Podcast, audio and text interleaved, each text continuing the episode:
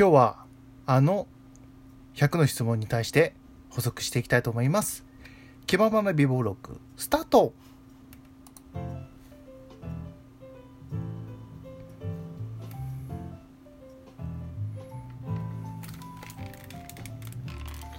どうも皆さん、こんにちは、こんばんは、おはようございます。気ままな美貌録始まりました。どうもいくでございます。ここでお知らせです。えっとですねあのこの今ですねあのずっと Android で Android タブレットでちょっと収録をしてたんですけども、なんか調子が悪いんですよね。であのしばらくは iPhone でスマホからこう ビージーエム をこう拾う感じでお届けする感じになりました何しますうんなりましたします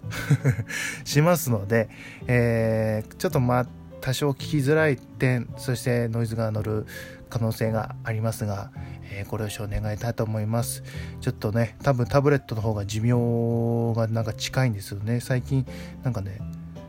あのタッチを受け付けてくれなかったりするのでいろいろあるわけなんですよね。なんでちょっとね、えー、しばらくはこういう形で、えー、お送りしていきたいと思いますんで、よろしくお願いします。生活音とか普通に聞こえちゃいますけど申し訳ないです。でも昔のスタイルに戻ったと思って、えー、聞いていただければなと思いますよ。はい、というわけでクリックオンも壮大に入ってやっていきたいと思いますけども、今日は、えー、あのー先日ですね、Perfume ファンの人にひゃくの質問という質問を、えー、じゅうにふんかんの中でトークしていくという、えー、企画をやっていったわけなんですけども、えーとまあ、補足したいところがちょっと何個かあるのでやっている次第です。ボルノも、えー、補足したいところもありますんで、えー、近日中に配信しますのでよろしくお願いします。まあまあでもまあ人によっては別にどうでもいいよっていう人もいるかもしれませんが、まあ僕としてなんかこうモヤモヤしちゃうので、まあ詳しいところを補足していきたいなと思っております。えー、ファン歴です。まずえっとねファン歴、その配信の時はなんて答えたんだったっけな、あのまあ確かアルバムを買ったのがファンだからファンだからっていう風に言ってたかもしれませんけども、これね細かく言うと、まず Perfume の存在はもちろん知ってたんですよ。知ってる上にそのポルノがね、その痛い立ち位置っていうシングルを出してた出したんですよ。前にねにせん何年ぐらいかな、はちねんぐらいだったと記憶してるんですけど、でそれに Perfume のさんにんが ピーブイ に出たんですよ。でその痛い立ち位置の ピーブイ もその Perfume 仕様になってまして、えー、Perfume のさんにんが歌うところもあったりして、オリジナルバージョンでね、もう シーディー にも音源化されてないんですけど ピーブイ だけそういう仕様になっているというのをこう見たりね、あ例えばさ、あのー、紅白のね、えー、終わりに高級なお寿司屋さんで、えー、ポルノと、えー、Perfume、そしてフランプールなどなどこう事務所のみんなが集まってこう、あのー、年始のね、あのー、年始のご挨拶みたいな感じで打ち上げをするっていうのもラジオとかで、えー、聞いてたりするので、だから Perfume はなんかこう遠からず近からずみたいな感じだったんですよねいわゆるそのなんでしょう、うん、ファンっていうほどじゃないけどもみたいな、でも詳しくは知ってるみたいななんかすごい微妙な感じなんですよね。で、えー、僕が初めて買ったのはその質問の時に言った、えー、ジェーピーエヌ っていうアルバムが僕初めて買ったんですよ。であのレーザービームとか、えー、あとなんだろう有名な曲、えー、スパイスもそうだな、その、あの入ってるアルバムなんですけど、それを初めて買って、で Perfume は僕はあんまりこうシングルは最近は買う買ってますけど、その当時はアルバムをこうよく買ってて、でレベルスリーも買いましたし、コスミックエクスプラも買いましたし、ね、フューチャーポップもこちらのラジオトークで上げたこともありますし、あのアルバムは大体買ってます。で、えー、そのライブはその生のパフォーマンスだからフルフルのライブじゃないやつだけど、えー、アミューズフェスで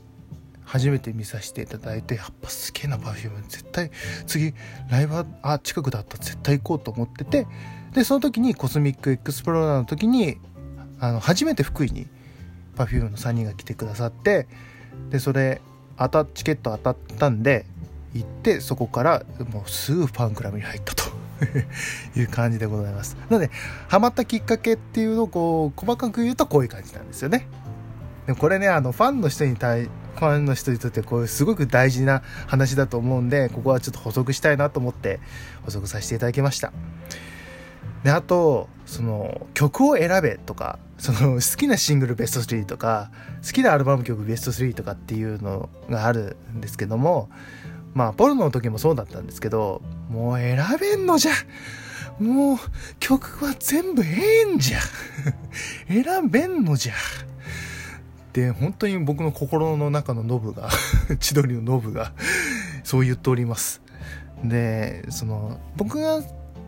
きになるアーティストさんって基本的にあの曲はそのこの曲はっていう曲は全くないんですよ。全部が全部いいんですよ。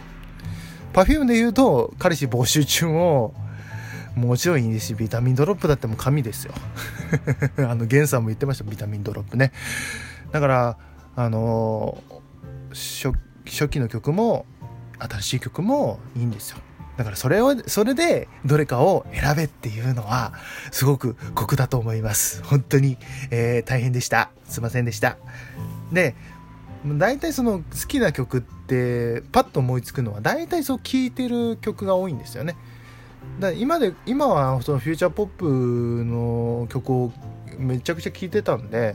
やっぱそこからのチョイス、じゃあそのフューチャーポップに入っている曲のチョイスになったんじゃないかなと思っております。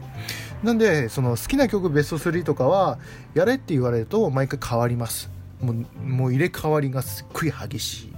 感じになります。はい。であとそのさんにんの髪型はどれが好きとか、恋人にしたいのは誰とかっていうのもあるんですけど、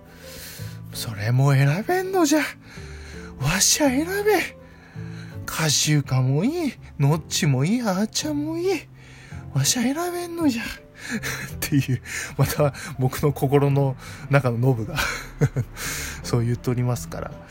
なんでそのまあさんにん、まあ、僕は箱推しなんで基本的に誰かって選べ、選べって言われたら、まあ、今までノッチノッチって友達とかには言ってたんですけど、最近あーちゃんもカシウカもすごい良い、良いな良いなっていう感じになってて、も完全に箱推しなんで、あのいわゆるねアイドルでいうとこの箱推しなんですよ。私はさんにん揃ってPerfumeなんですよ。なんで誰かを選べっていうのはもう酷じゃわしには選べっていう感じでございます。本当にはいといった感じですね。はい、まあ、補足みたいな感じになってるかとちょっと分かんないんですけどもねまあまあまあこれであの反応してくださったね方々、このねあの配信を上げて、えー、おあまあまあそのまあいわゆるPerfumeクラスターのラジオトーカーさんがねよく反応してくださって、あのショッペイでおなじみのね梅塩さんだったりとか、あとね書店員のねPerfumeクラスターでおなじみの、えー、葉月さんだったりとかね。で葉月さんに至ってはね、あのひゃく問ひゃく問ね、えー、答えていらっしゃって、僕も聞かせていただいたんですけども、葉月さんの方がちゃんと的を得てるぜひ皆さん聞いてくださいよね。後でリンク貼っときますんで、えー、葉月さんの方もぜひ聞いてみてください。はいというわけで今日は、えー、Perfume ファンにひゃくの質問に対して、えー、補足をしてみました。いかがだったでしょうか。それではエンディング参ります。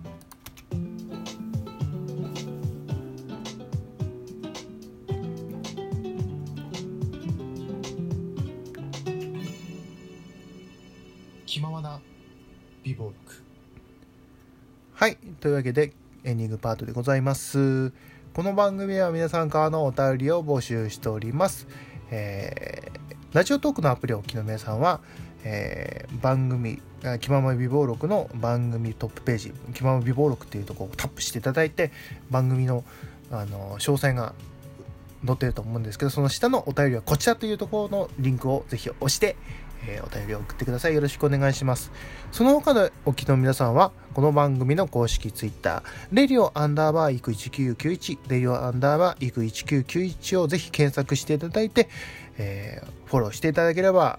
幸いでございます。えー、リンクも貼ってあります。更新時にはお知らせいたしますんで、ぜひぜひ、えー、フォローの方よろしくお願いします。はい、というわけで、まあ、補足なってるかどうかわかんないんですけど、まあまあ細かくね、えー、説明したかったんでさせていただきました。まあ次回はね、あのポルノのひゃく問アンケートひゃく問に対してまた補足していきたいなと思っておりますので、ぜひぜひ聞いてください。よろしくお願いします。この番組は毎週月曜日、水曜日、金曜日配信しております。その他の曜日の配信もありますので、ぜひぜひ、えー、お聞き逃しないように、えー、ぜひ聞いていただければなと思います。というわけで、えー、ここまでのホワイトバイクでございました。それではまた次回まで、バイバイ。さんに合わせてPerfumeですが好きです。